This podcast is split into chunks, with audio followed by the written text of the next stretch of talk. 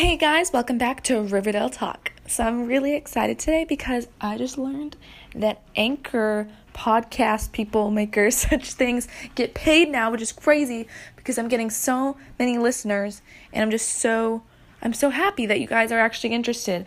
Um, my last one got 200 listeners, around 200, and for me that's kind of a big deal. So thank you so much and thanks for listening. And if you are on the Anchor app, make sure to favorite this podcast. So I don't know if you guys have checked out the Riverdale Comic Con uh, video of the interview that they all did, the whole cast did at Comic Con in, I believe, San Diego. I have no idea. Um, I watched it as you know, I was like one of their biggest fans. I watched it all, all the details, and there are so many things that we were told about what will happen in season three. So I thought I'd share that with you guys. I have a list here. I'm just gonna go over the major stuff. Um, I found also a list online, but that had a lot of minor stuff that we don't need to know. So, one major thing that I learned was Archie and Veronica's relationship is not going to do well in season three, which I'm guessing means that they're probably going to break up.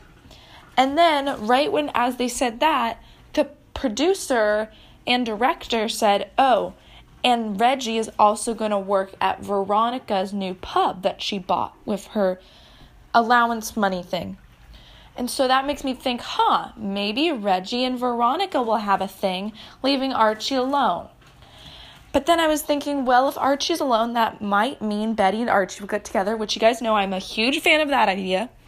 But um, no, they said that Betty and Jughead so far, and they've only filmed three episodes, so I don't know, so far are doing tight.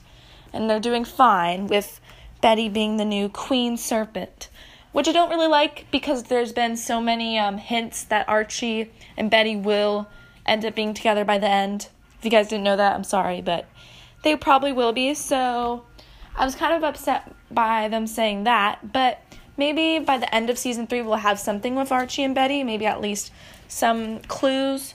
Um, I think it's about time. A lot of people want it. I was looking on YouTube for compilations of um, their moments and the hints of them being together and the video had about 40,000 views, um, which is pretty good for a ship that hasn't even occurred technically yet. So, yeah, I just wanted to give you guys that information.